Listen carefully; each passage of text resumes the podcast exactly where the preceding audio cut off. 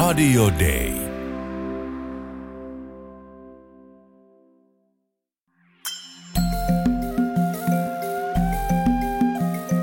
Usko, toivo, rakkaus. Mutta suurin niistä on rakkaus. Kirkko maailmalla. Tervetuloa kuuntelemaan Suomen lähetysseuran Kirkkomaailmalla ohjelmaa. Minä olen Tarmo Ylhävuori. Tänään teemana on kirkon perheneuvonta ja vieraanamme on Pia Ruotsala lähetysseurasta. Hän on erikoistunut perhetyöhön, perheneuvontaan ja psykososiaaliseen työhön. Perheneuvontahan sai alkunsa Suomessa Tampereella toisen maailmansodan jälkeen. Monet pariskunnat oli avioituneet sota-aikana lyhyen seurustelun jälkeen, ja rauhan sitten koittaessa avioerot moninkertaistuvat. Tämä ongelmaa lähdettiin, ryhdyttiin ratkomaan perheneuvonnalla. Perheneuvonta on Suomen evankelisuterilaisen kirkon menestystarina. Vuosittain tukea saavat tuhannet pariskunnat ja perheet. Pia, onko, onko perheneuvonta siis suomalainen keksintö? Se on erittäin hyvä kysymys. Mä kyllä itse ajattelen, että, että tota, koska perheneuvonta perustuu hyvin pitkälle sekä sielunhoitoon että psykoterapiaan, joista kumpikaan ei ole suomalainen keksintö. Et me sitten vaan näissä sodan traumoissa jotenkin ymmärrettiin ulkomaisen tuen avulla, tokikin meillä kävi ulkomaisia kouluttajia Suomessa silloin sodan jälkeen, niin yhdistellä näitä ja siitä alkoi pikkuhiljaa syntyä kirkon perheneuvontaa, jota me edelleenkin mietitään, että mitä ihmettä se on, ja yritetään sitä jotenkin sanottaa myöskin tässä webinaarissa. Mutta kyllähän tosiaan siellä molempien tai, tai sanotaan kirkon perheneuvonnan taustalla on nämä molemmat. Siellä on erämaa-isien perinteistä lähtevä sielunhoito, joka on kehittynyt sitten kirkkojen historiassa – ja, ja joka on hyvin moninaista ja monipuolista nykyään ja erilaista sielunhoitoa voidaan kohdata, mutta se ihmiskäsitys on mun mielestä hyvin samanlainen sekä sielunhoidossa, pastoraalipsykologiassa kuin sitten psykoterapiassa. Ja, ja, ja sitten psykoterapialla mun mielestä voidaan myös ajatella olevan kristilliset juuret. Eli, eli tää, tää niin kuin tässä jotenkin integroituu ja yhdistyy aika monta, Mut, mutta ehkä sitten meillä Suomessa on niin pitkään jo vakiintunut eh, tämä kirkon perheneuvonnan käsite, että et ehkä sen, mitä mäkin sitten jotenkin suomalaisena halusin tai enni edustan, niin sen voidaan sanoa lähteneen Suomesta, mutta mä ajattelen, että kuitenkin ne vaikutteet on tullut hyvin paljon kauempaa ja meidän niin kuin histo- monikulttuurisesta historiasta. Pia viittasi tuossa perheneuvojien kansainväliseen webinaariin, jonka kuollekutsijana toimi tammikuussa – Olet ollut keskeisessä roolissa viemässä perheneuvontaa ensin Viroon, jossa toimit perheneuvonnan keskuksen johtajana ja terapeuttina vuoteen 2020 asti. Nyt vuorossa on Kambodsa. Mikä tilanne perheneuvojen koulutuksessa on siellä Kambodsassa?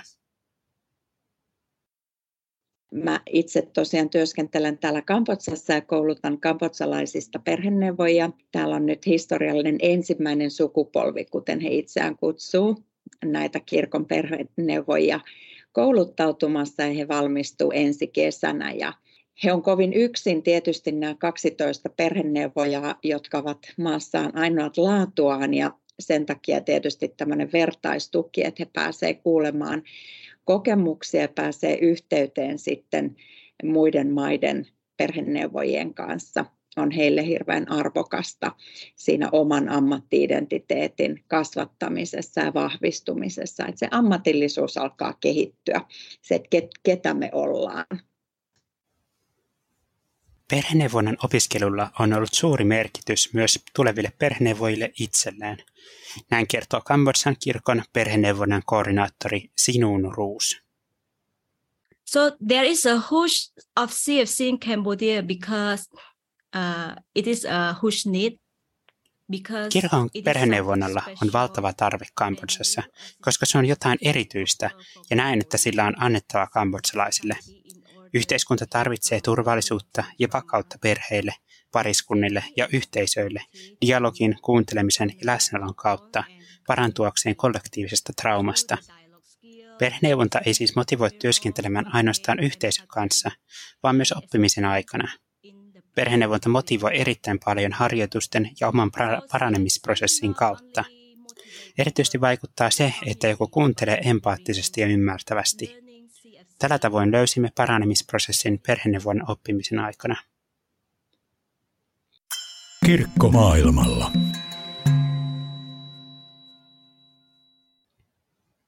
Perheneuvonta kiinnostaa nyt maailmalla. Toiminta ollaan käynnistämässä useissa, useissa uusissa maissa, kuten Unkarissa ja käynnistämistä kaavaillaan myös Nepalissa. Perheneuvonta on herättänyt kiinnostusta myös Afrikan maissa. Minkälainen merkitys perheneuvonnalla on pariskunnille ja perheille? Kyllähän se on heille tota, hirveän suuri helpotus, että on joku, joka kuuntelee, on joku, joka vastaanottaa sitä kärsimystä ja kipua ja ahdistusta, on joku, joka kestää sitä.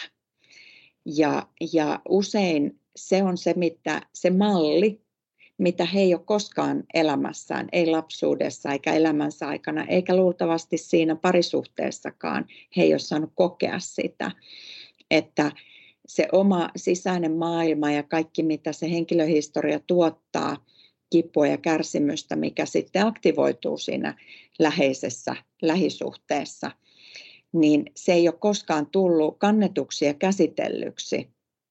Ja, ja sen takia se on voinut itsestäkin alkaa tuntua liian pelottavalta ja sen on koteloinut jonnekin sisimpäänsä ja sitten se nostaa päätään usein hyvin epäterveellä tavalla, esimerkiksi näkyy väkivaltana tai riippuvuuksina. Ja, ja, ja se, että joku myötätuntoisesti kohtaa ja kestää ja ottaa sut todesta, niin kyllähän eh, me perheneuvonnassa uskotaan, että se on se suhde, mikä parantaa että ei, ei ole mitään semmoisia suuria ihmeellisiä vippaskonstitekniikoita ja metodeja, vaan, vaan se on se suhde, mikä parantaa.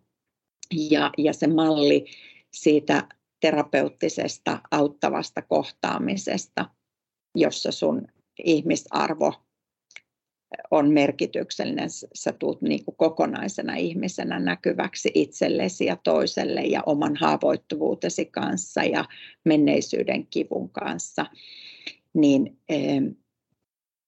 se malli semmoisessa suhteessa olemisesta sitten viedään sinne kotiin. Että sitä harjoitellaan siellä vastaanotolla, että miten voidaan lähteä puhumaan vaikeista asioista ilman, että se menee aina riitelyksi tai väkivallaksi tai syyllistämiseksi tai vetäytymiseksi, välttelyksi. Ja, ja, ja, ja sitten kun sitä opetellaan siellä vastaanotolla, niin sitten se siirtyy harjoitteluna kotiin ja sit siitä tulee niitä toimivia malleja. Ja tätä me harjoitellaan koko elämämme kaikki. Ihmissuhteisiin voivat vaikuttaa myös ylisukupolviset traumat. Suomessa tällaisia traumaja ovat olleet esimerkiksi sota-aika ja 1990-luvun lama. Kambodsassa tällainen on puolestaan 1970-luvulla käyty sisällissota ja sitä seurannut kansanmurha – kertoo perheneuvonnan webinaariin osallistunut Kambodjan luterilaisen kirkon johtaja Reuleak Touch. For 40 years ago, we have a civil war, which is uh, transfer a lot of uh, trauma to our people.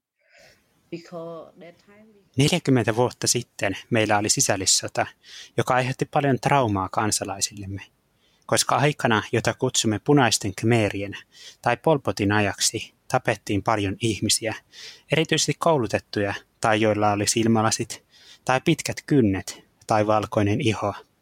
Kaikki heidät tapettiin ja oli paljon pelkoa. Pelkoa puhua ja jakaa toisille. Kaikki olivat vain hiljaa ja yrittivät selvitä. Ei väliä miten. Mutta ihmisten tärkein asia oli selviytyä tappamisesta – nyt meillä on kuoleman kentät, joissa voi vierailla ja lukea ja kuulla lisää historiastamme. Se on hyvin, hyvin tuskallinen tarina, koska vaikka en ole elänyt sitä aikaa, aina kun puhun tästä, ja kuulen isoäitini ja äitini kokemuksista, alan itkeä tuskallisen tilanteen ja hulluuden takia. Ja se todella pelottaa meitä, koska tiedän, että sukupolvesta toiseen olemme opettaneet ihmisille jokaisessa perheessä pysymään hiljaa. Et puhu, et jaa, koska mitä enemmän puhut, sitä enemmän vaarannat oman ja perheesi elämän. Joten nyt voi nähdä paljon traumatisoituneita ihmisiä. Kirkko maailmalla.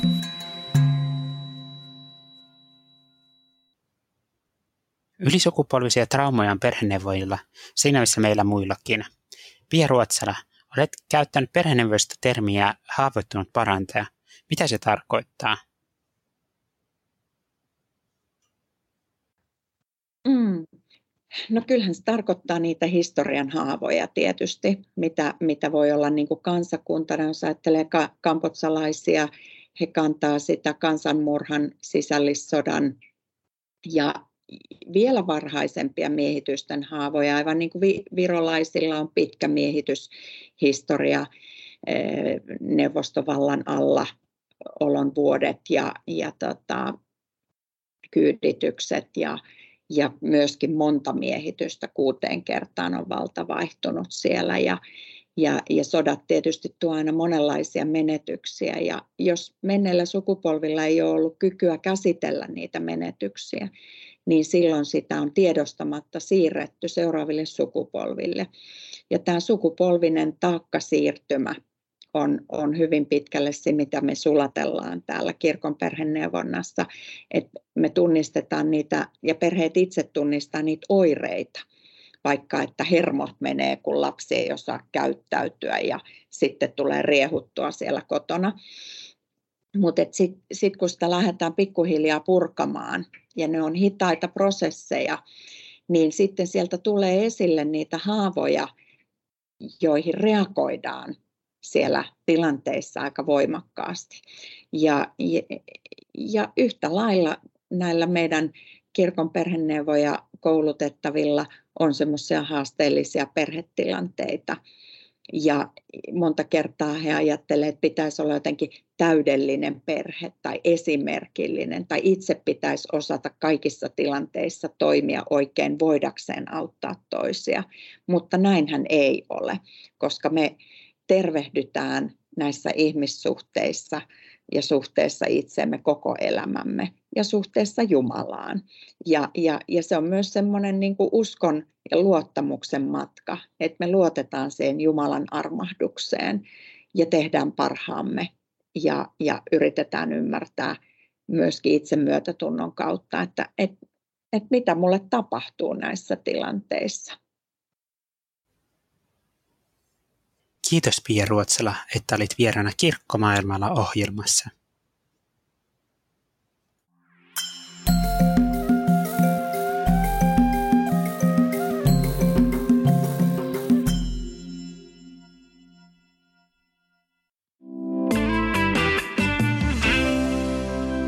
Radio Day.